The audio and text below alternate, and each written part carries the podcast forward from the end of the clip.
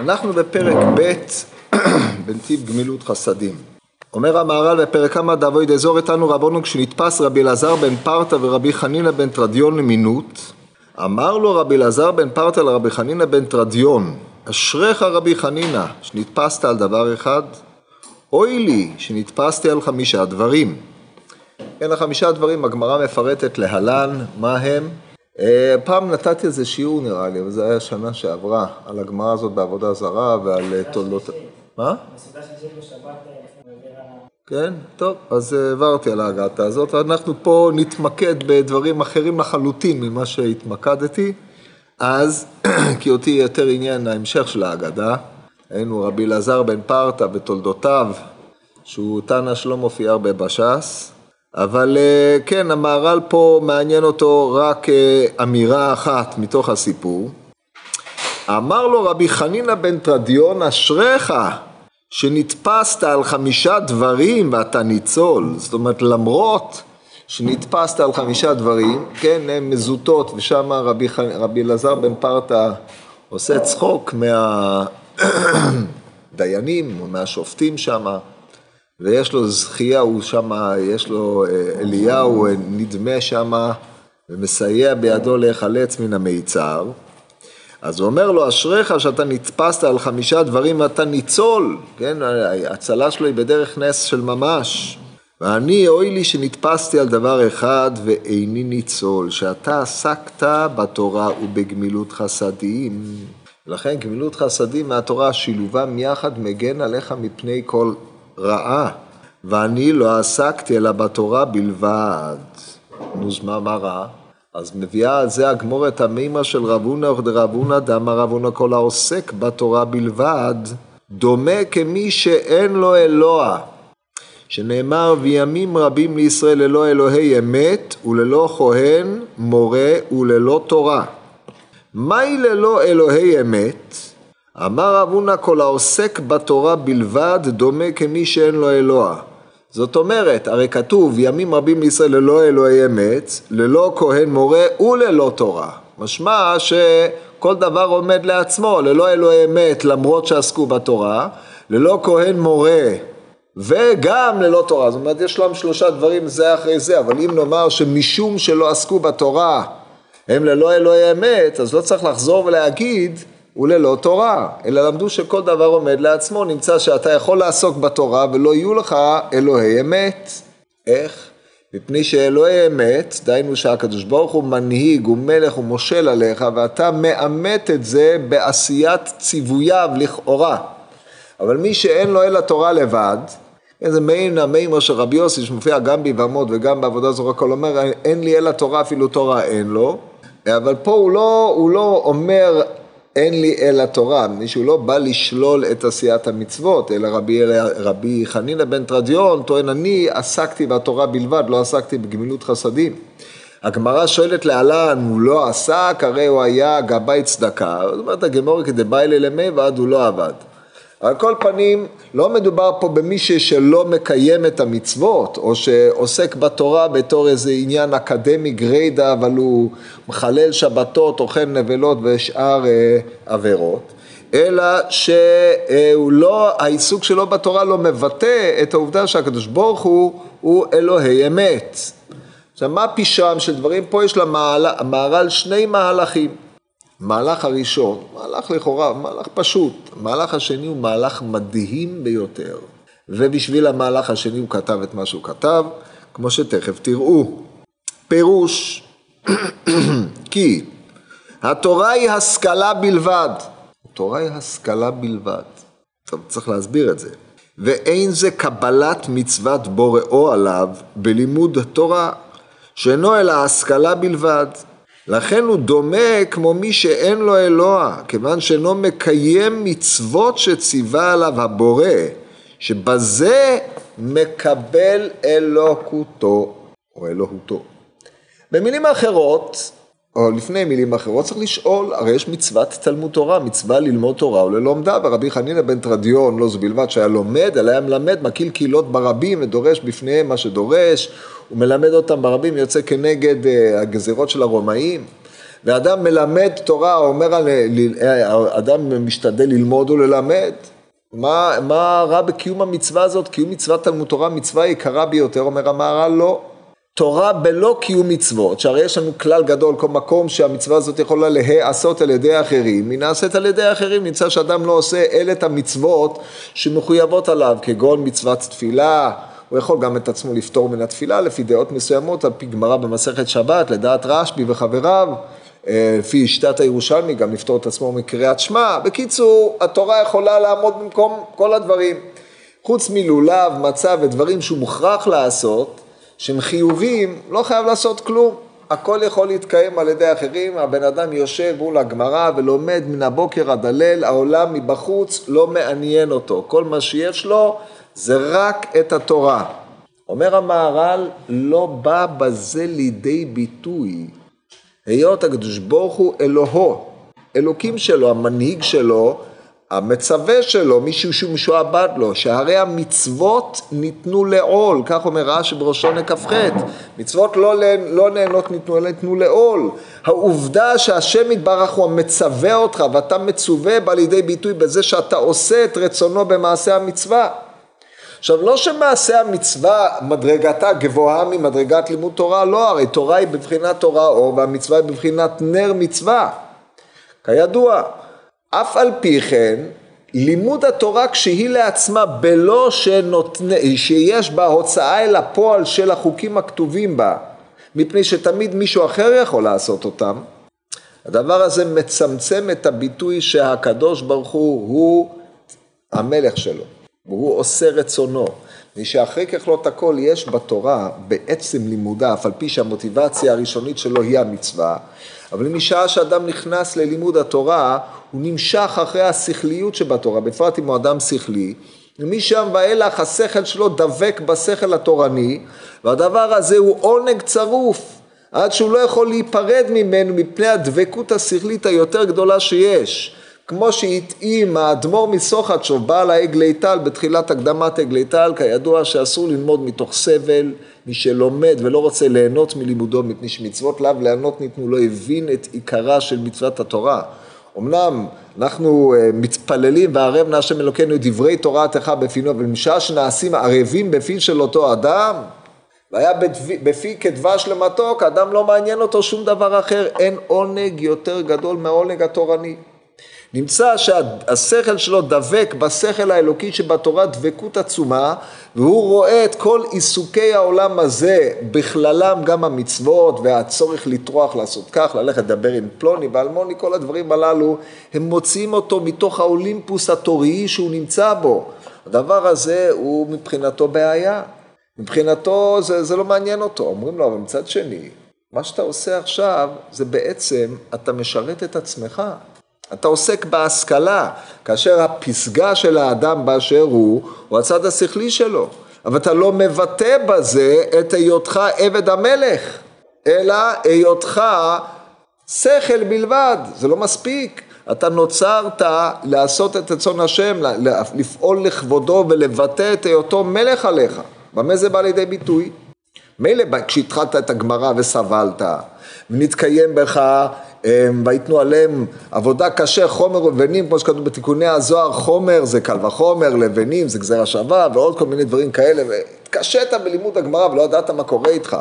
אבל אחרי שכבר נעשית מבין, אתה לא רוצה להיפרד מזה. כל השאר נראה לך חיים טפלים ודיבורים של טפלות, לעצור להתעסק בדברים מעשיים, זה לא זה. לא זה. אז לכן אומר המהר"ל, זאת השכלה. אבל איפה האלוהי אמת? איפה הקיום? בזה שאתה מקיים את היותך עבד המלך. אתה עבד עצמך למען האמת. עושה רק רצון עצמך. זה הקטע הראשון. כאשר היחס הוא בין תורה למצוות. שימו לב, בקטע השני אנחנו נראה שהיחס הזה משתנה לחלוטין, מאוד משמעותי פה, וזה הפירוש הפשוט, כל, האומר, כל העוסק בתורה בלבד, בלבד למיעוטי קיום המצוות. אין, על זה, אין לו, איך הוא אומר פה, כל העוסק בתורה בלבד, הרי זה דומה כמי שאין לו אלוה, מפני שהוא לא מממש את הציווי של בוראו לעשות רצונו בעשיית המצוות, מטיל אותם על אחרים, הם להם יש אלוה, הוא לא. עכשיו, זה לא שלימוד התורה היא לא תורת השם, דבר השם בפיו וכיוצא בדברים האלה, אבל אין פה ביטוי לעבדות, זאת הנקודה. אתה כמו בן מלך, בן חורין, בן חורין לחלוטין, אין לך שום עול.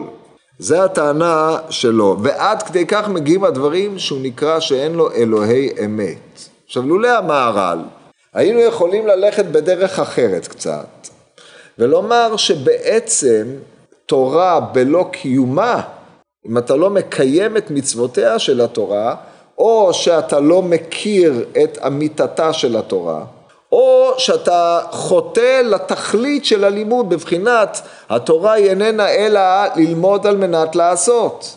כמו שאומרת הגמרא, גדול תלמוד שמביא לידי מעשה, אבל אם אתה את המעשה מטיל על אחרים והתלמוד לא מביא אותך לידי שום דבר, אז זה לא התלמוד שניתן לעם ישראל כדי שהם על ידי התלמוד הזה ילכו ויעשו.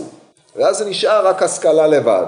אפשר היה להגיד את זה כך, יכול להיות שזה גם כלול בדברי המהר"ל, אבל אה, המהר"ל יותר נוטה לטעון שהיעדר עשיית המצוות לא מורה על זה שיש עליו עול או מצווה. עכשיו המהר"ל אה, פתאום מסתייג מזה, כי הרי על מי נאמרו הדברים? חזי גברא רבא דקמאסיד עליה, לא זה רבי חנינא בן תרדיון, והגמרא הרי שואלת, וכי הוא לא עסק בגמילות חסדים כמו שאמרתי קודם, הלא הוא עסק, ב, אה, הוא היה גבאי צדקה, כיתת רגליו מבית לבית לאסוף בשביל העניים צדקות ועוד אילו דברים. והמעשה המפורסם שבא על ידו שנתחלפו לו מעות של פורים ומעות של צדקה וחלקם לעניים, ואמר לו רבי יוסי בן קיסון, כחי חלקי וגורלך גורלי. הרי בוודאי שרבי חנינא בן תרדיון עסק במצוות, אז איך אתה יכול לייחס לו את הדברים האלה? מה שהגמרא אומרת, כמו שאמרתי קודם, שכדבאי ליה, כמו שצריך לא לעשות, הוא לא עשה, אבל אי אפשר להגיד שלא עסק במצוות. אז לכן המהר"ל מסתייג, ואומר אף אגב אי אפשר לומר שלא היה מקיים מצוות בורו חס ושלום. מכל מקום, כיוון שרוב עסקיו היה בתורה, נחשב כמי שאין לו אלוה. אז מה אנחנו צריכים להסיק מזה? שכל לומדי התורה צריך שלא יהיה רוב עסקיהם בתורה, מפני שאחרת עוזר להיות כמי שאין לו אלוה, כן? אז מה יעשה? הרי יש לנו כנגד זה את הגמרא המפורסמת, בבלי וירושלמי, מסכת אה, סוף קידושין ומסכת פאה, על אה, רבי אבאו שלח את הבן שלו לטבריה ללמוד בישיבת רבי יוחנן. שם נרשם לחברה קדישא, לחברה זה, בקיצור כל חברות הצדקה, הוא מגיע אליו לישיבה, פלפל איתו, איפה הוא? עכשיו קבר מת, עכשיו הוא הלך לעשות צדקות, הוא אומר לו, תשמע, המבלי אין קברים בקיסריה ששלחתי אותך לטבריה? מה, שמע, שלחתי אותך ללמוד תורה. הוא אומר לו, מה עם גילות חסדים? הוא אומר לו, יכול להיעשות על ידי אחרים, מה יעשה עם דברי הרבונה האלה? אז יש שלבים ויש שלבים, יש גם את זה וגם את זה. לפעמים אדם צריך, כדי שתוכל לעסוק בחסדים בצורתו היותר נהדרת, היותר מלאה, אתה צריך לשבת כמה שנים וללמוד. אחרת אתה לא יודע מה אתה עושה. כן, זאת עמדת גדול תלמוד שמביא לידי מעשה, אבל אם אין לך תלמוד, אז איך הוא יהיה גדול? אבל כדי שיהיה תלמוד, אדם צריך לשבת ללמוד, אחרי שהוא לומד, הוא לומד גם לשלב את הצדקות והמעשים עם אה, לימודו. כך כנראה אה, צריך לומר לצור... לעניין הזה. על כל פנים זה הפירוש הראשון שאומר המהר"ל. שרוב עיסוקו היה בתורה, הוא לא עסק מספיק בגמילות חסדים. כמו שאומרת הגמרא, כדי בא אלה למי ועד לא עבד. אבל זה שעוסק בגמילות חסדים, מה יתרונו?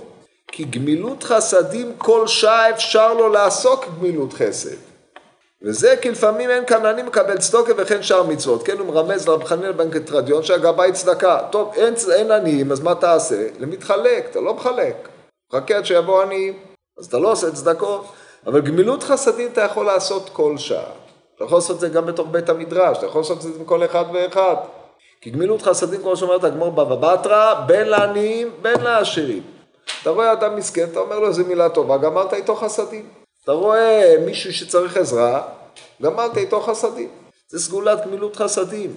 כמו שדיברנו בפעמים הקודמות, לפי היסוד המדהים של המהר"ל, שבגמילות חסדים אדם מגלה את העצמיות שלו, שמכוח עצמיותו הוא הולך אחרי הבורא יתברך, קיים אחרי השם אלוקיכם תלכו, זה גמילות חסדים, או הליכה לפנים משורת הדין, אז זה, אדם יכול לעשות כל שעה לטענתו של המהר"ל, ובלבד שהוא יהיה סובב אנשים, הוא יושב ואי בודד, וממתין ל... בקיצור, סוגר את עצמו במקום שאין אנשים, עם מי יגמול חסדים? הקירות? לא.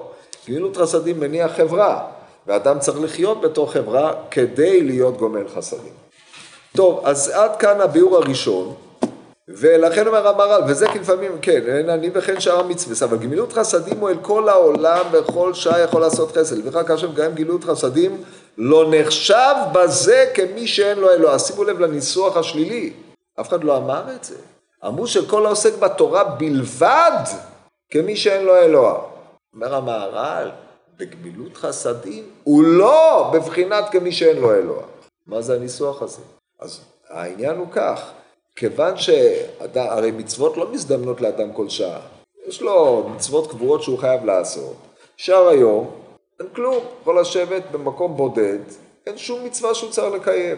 מנחה, מעריב, שחרית וזהו, הוא צריך לאכול, שלא יאכל, לא אוכל, אין ברכת המזון, אין ברכה לפניה, כלום, אין שום מצוות, אין שום דבר, יושב ולומד כל היום, שום דבר. אין לו מצוות. ככה יום אחר יום מגיע הפסח, מגיע החג, צריך לקיים כמה מצוות, עושה מה שצריך וחוזר למצב הרגיל, נמצא שרוב ימיו ומול הספר אין מצווה אחת שהוא מקיים. זה המצב. מילות חסדים אומר המהר"ל, אתה יכול לקיים כל שעה. ולכן אי אפשר לבוא ולומר בגמילות חסדים, לא היה לי מצוות לקיים, מה נעשה? אף אחד לא, לא היה צריך צדקות, אף אחד לא בא אליי, לא, לא היה לי מה לעשות. אומר לך, גמילות חסדים אתה יכול לעשות תמיד. ולכן באופן פרדוקסלי, מה עושה המהר"ל?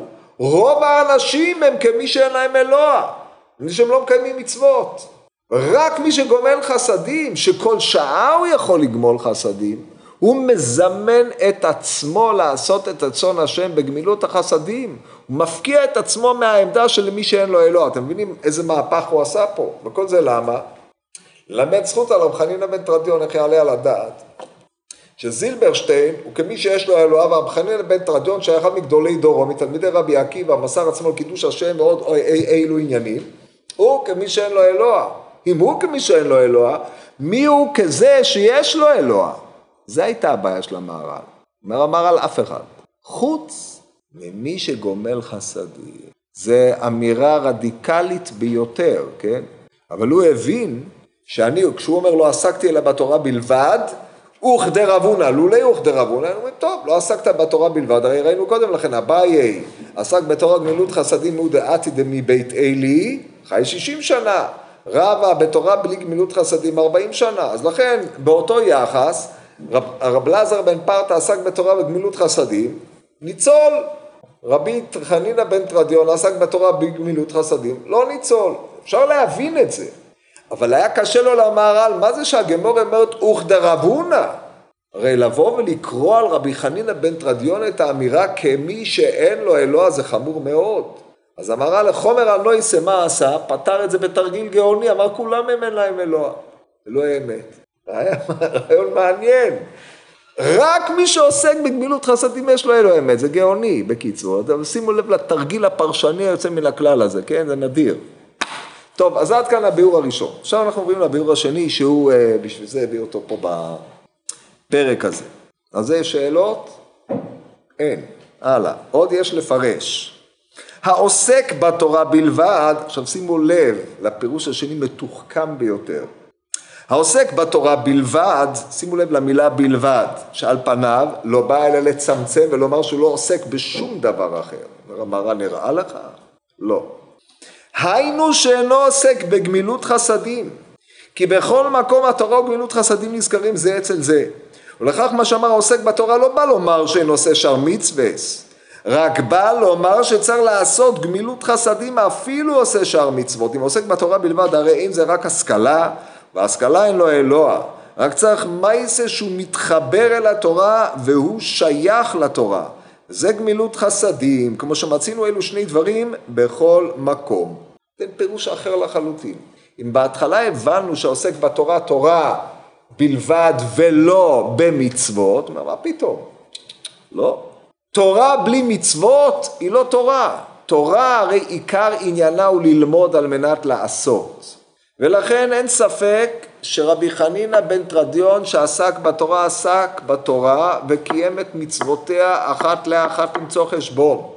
דאג למאה ברכות בכל יום ועשה את כל המצוות הנצרכות לו לאדם וזימן את עצמו לעשות מצוות בין אדם למקום ועוד אי אילו עניינים שהיה מחויב בהם על פי דין. מה לא? גמילות חסדים לא. זאת אומרת כל העוסק בתורה בלבד, הכוונה כל העוסק בתורה בלבד ולא בגמילות חסדים. אלא שאתה שואל את עצמך, האומנם? מי שמע כזאת, מי ראה כאלה, שבלבד במשפט הזה עטה לאפו כגמילות חסדים. בדרך כלל התורה, התורה והמצוות הם אי, אי, שני דברים שהולכים יחד, כמו הדרשה המפורסמת שהבאתי בהתחלת השיעור, כי נר מצווה ותורה אור, כמו שאומרת הגמור בסוטה בכ"ב, מצווה בעידנא דאסיג בה, מגנא בעידנא דלא אסיג בה, לא המגנא, תורה בין בעידנא דאסיג בה, בין דלא בעידנא דלא אסיג בה, מגנא ומצלא, כידוע, מפורסם. מצוות הן בת ביקתא דתרא, לא גמילות חסדים. אז קודם כל המהר"ל אומר, זה מה שאתה חושב. אבל דע לך שתמיד תורה וגמילות חסדים הולך ביחד.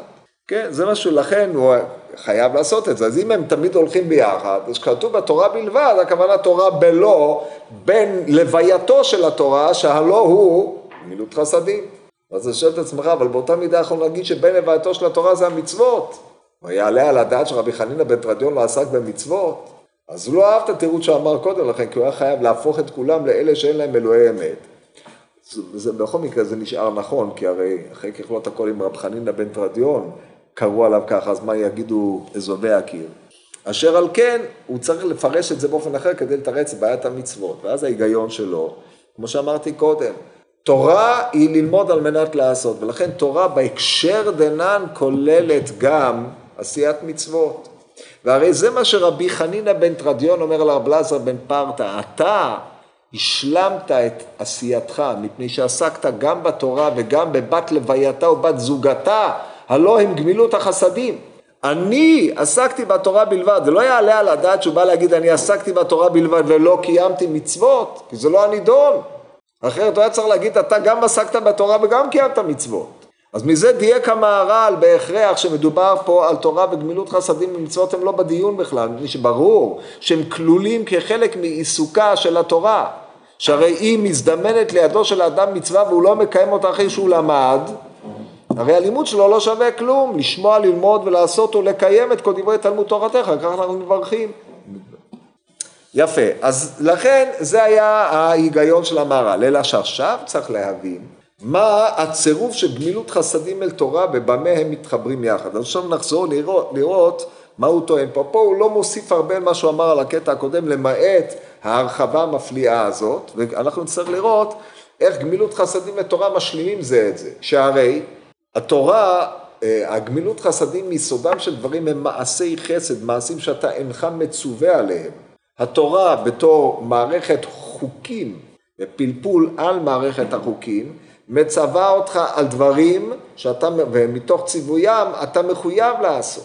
אם כן, גמילות חסדים ותורה הם מה שיש בזה אין בזה, ומה שיש בזה אין בזה. התורה עוסקת בצדק ובמשפט ובחיוב, והגמילות חסדים עוסק במה שאתה לא מחויב. מצד זה הם משלימים זה את זה, ומה שיש בזה אין בזה, ומה שיש בזה אין בזה, ולכן פה יהיה יותר ראוי לומר שהם מהלכים יחד. עכשיו תראו מה הוא אומר, אני חוזר עוד פעם על הפסקה בזריזות, שנראה את הדברים. עוד יש לפרש, העוסק בתורה בלבד, היינו שאינו עוסק בגמילות חסדים. כי בכל מקום התורה וגמילות חסדים נזכרים זה אצל זה. אתם מבינים למה הוא אמר את המשפט הזה? כי קשה לו המילה בלבד.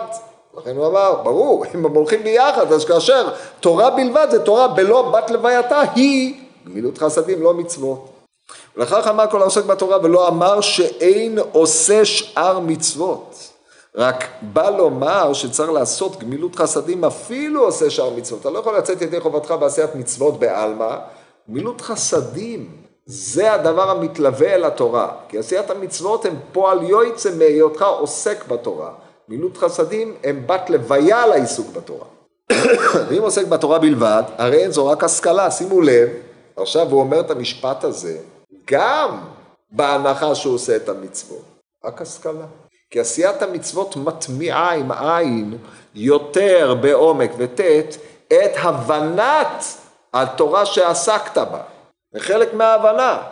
אדם שרוצה להבין את עניינה של השבת בעומקה ובמהותה ובמערכת המחשבתית שלה, חייב לשמור שבת. חייב. וכן כל שאר הדברים, אתה רוצה להבין לעומק את כל ההיגיון, את כל ההשתלשלות של הדברים, את שורשם של הדברים בעומקם, לא רק את הלומדה שלהם, אלא גם את הכוונות הפנימיות שלהם וכל זה, אתה חייב לעשות את המעשים האלה, זה חלק מהעיסוק בתורה. אז אם כן, הכל חוזר להיות השכלה. איפה בא לידי ביטוי הצד הלא משכיל שבך? רק כאשר אתה עושה גמילות חסדים. כי זה הרי ודאי לא קיום מצווה שבתורה, אמנם גמילות חסדים זה מצווה שבתורה, לא, לא ספציפי, אבל זה לא נובע מחיוב של התורה כמו שנראה. ואם עוסק בתורה בלבד, הרי זה רק השכלה, בהשכלה אין לו אלוה, כי רק צריך מייסה, שהוא מתחבר אל התורה והוא שייך לתורה. וזה גמילות חסדים, כמו שמצינו, כן, מתחבר לתורה ושייך לתורה, לא שהוא נובע ממה שכתוב בתורה, אחרת הוא לא מתחבר ושייך, אלא הוא-הוא, התורה, או היא-היא. ממשיך המהר"ל ואומר, והרי מספר שניהם, דהיינו הגימטריה שלהם, גמילות חסדים, זה גימטריה תורה. נו, אז מה? טוב, מי שמזלזל בגימטריות שהן פרפרות לחוכמה, אז מה? אבל זה שהגימטריה שלהם זו אותה גימטריה, משמע שיש קשר פנימי בין שני הדברים. בעצם יש שורש אחד שמתבטא בצירופים שונים. תיקחו בחשבון שהעולם, כשנברא על ידי אותיות, כמו שמבואר בספר יצירה, האותיות הללו הן אה, כמו קוונטום של כוחות רוחניים שמקומטים באופנים שונים ויוצרים צירופים שונים. השורש שלהם אותו שורש, כאשר הם מגיעים לאותו מספר, זה המשמעות הגימטריה בהקשר הזה. נמצא שהשורש של תורה והשורש של גמילות חסדים הוא שורש אחד. והם מתגלים בהופעות שונות כדרך שהמילה תורה תרש"ה והמילה גמילות חסדים על אותיותיה מתגלים בהופעות אחרות, אבל הפנימיות שלהם היא אחת. זה המשמעות של הגימטריות פה, ולכן הוא חשוב לו להזכיר את זה. והמעשה שהוא ראוי אל התורה הוא גמילות חסדים. למה? שהרי התורה, תחילתה וסופה, גמילות חסדים, כי שניהם הם טוב. כבר התבהר למעלה גם כן, כי הם שווים ומתחברים יחד. כן, ראינו את זה בפרקים הקודמים. תורה תחילתה גמילות חסדים וסופה גמילות חסדים, דהיינו תחילתה טוב וסופה טוב. המושג טוב הוא לא טוב תיאורטי, בלי שהוא בא לידי ביטוי בעולם הזה, בזה שאדם מיטיב ולזולת מושג הטוב לא היה קיים אצלו.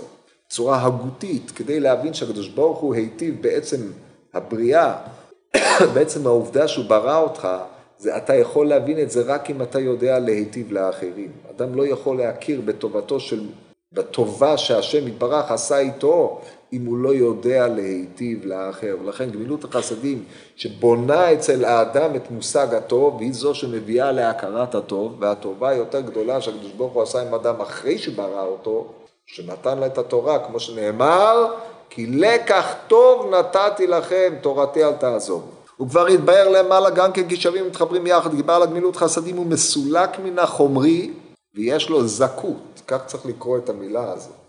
פתח ודגש בכף.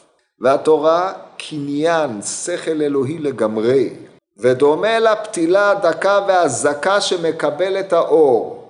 כן, הנר, יש לנו את הנר, השמן, והפתילה, ובפתילה החלק העליון שלה, שהוא תמיד נמצא במצב פלזמטי משהו, בין אש לבין אה, חומר, זה התורה. הפתילה הגוף ששוקע בתוך השמן ונשאב ממנו השמן, והשמן והכלי, כל אלה הם בחינת מצווה, הם הכלי בבחינת הגוף. השכל האנושי המחובר לשפע האלוקי ששופע עליו, נקודת החיבור בין העין ליש בהשגת השכלי, זה נקודת התורה השופעת על האדם. כל השאר, הקיום אחרי זה, עיבוד הצורך לעשות את המצווה, עיבוד השכלי, ההוצאה מזה לפועל, נענו הלולב, אכילת המצה, מילול דברי התפילה ועוד אי אילו מצוות שאדם עושה ביומו, כל אלה הם נעשים בגוף, הם היישום של אותה השגה המופשטת שהוא השיג בתורה. אז זה הצד השכלי שבתורה. לעומת זאת, הזכות שבגוף היא רק כאשר אדם מתדמה לאלוקיו במה שהוא עושה. וההזדמות לאלוקיו היא בעשיית גמילות החסדים. אחרי זה כל, אחרת כל מה שאדם עושה, הוא עושה לעצמו. האדם מתגלה בזכותו כאשר הוא משעבד את כל מה שיש בו אל האחר, זה עשיית החסד, ואז אין לו לגמרי. לפיכך גמילות חסדים והתורה מתחברים יחד, כי בשניהם יש בחינת הזכות. האחד, הזכות השכלי שאין לה מגע עניין, עניין הגוף והצורך האגואיסטי של האדם, ולכן מי שלומד תורה בשביל הצרכים של עצמו זה קרדום לחפור בה ולהשתמש בתגה, חלף, זה חמור מאוד. והגמילות חסדים כמו שתיארתי. וכאשר עוסק בגמילות חסדים, שוב אין לומר כי תורתו היא השכלה בלבד. למה לא? מה ישנה? וכי הסוגיה משתנה בגלל שהוא גם עסק בגמילות חסדים? הקושייה היא אותה קושייה, תירוץ אותו תירוץ, הלומדס אותו דבר. מה זה משנה? אז הוא גם נתן צדקה, הלך ועזר למישהו וחזר ללמוד את הגמרא. מה, מה, מה ישנה? למה זה לא השכלה? אז אומר המהר"ל, שהרי עוסק בגמילות חסדים אשר מתחבר לה. נו, אז מה? וכאשר אלו שניהם שהם התורה וגמילות חסדים מתחברים יחד, הם שלמות אחד גדול ואין למעלה מזה. זה לא שני עניינים שונים שעושה אותו אדם, הם משלימים זה את זה והופכים את האדם להיות עניין אחד. זה הנקודה. זאת אומרת, העיסוק השכלי כשהוא לעצמו מקבל משמעות אחרת. כאשר האדם הולך וגומל חסדים.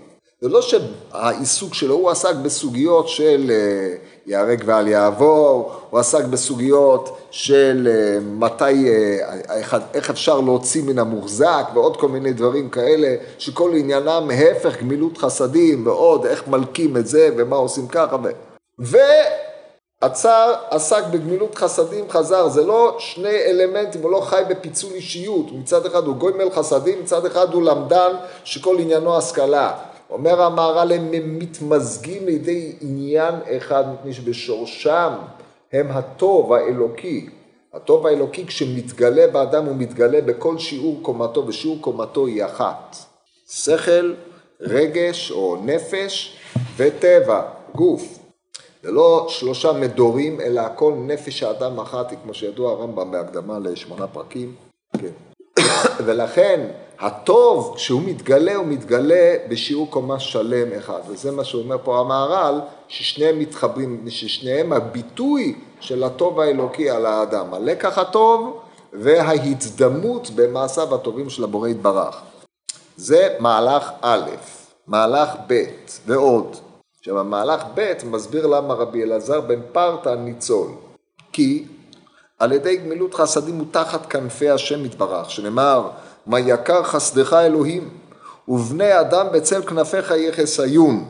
מה יקר חסדך אלוהים? חסדו של מי? אנחנו מדברים על גמילות חסדים של מי? של השם או שלנו? אז אנחנו אומרים מה יקר, החסד שלך אלוהים, כמה הוא יקר. ובני אדם בצל כנפיך יחסיון, על פניו איך הפשט? חסד במקרא, לפי פרשנויות אילו ואחרות, בלי לנקוב את השמות, משמעותו חסות, הצירוף חסד ואמת, כן? אז מה יקר חסדך אלוהים, מי שזוכה לחסות האלוקית, בני אדם בצל כנפיך יחסיון, ככה היינו מפרשים את המקרא.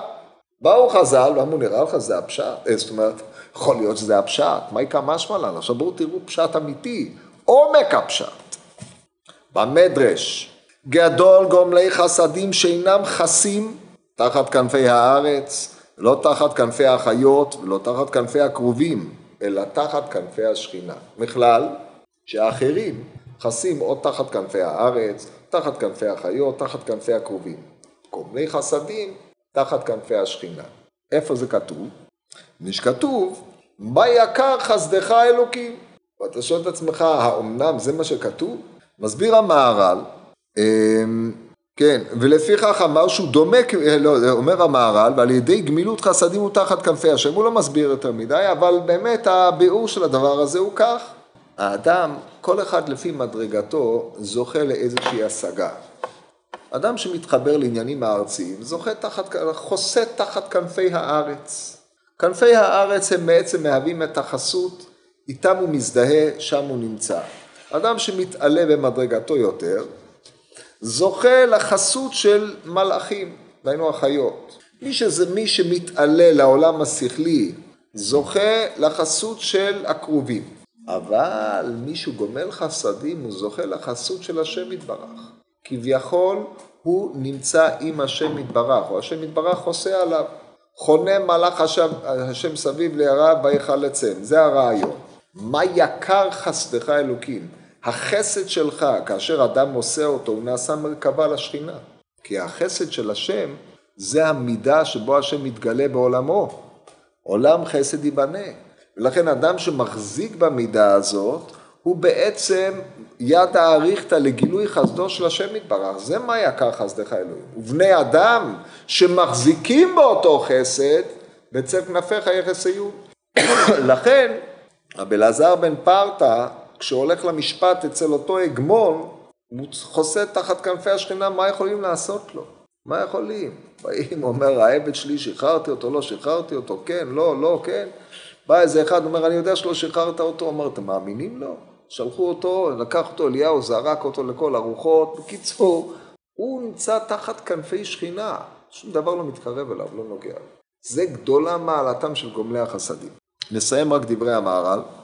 לפיכך, אמר שהוא דומה כמי שאין לו אלוה, רק כאשר הוא בעל גמילות חסדים, אז מסתופף בצילו של הקדוש ברוך הוא, ואז השם יתברך לאלוה עליו, כאשר מסתופף תחת כנפי השכינה כמו שבאו למעלה. עכשיו תשימו לב איזה פירוש מדהים הוא נותן.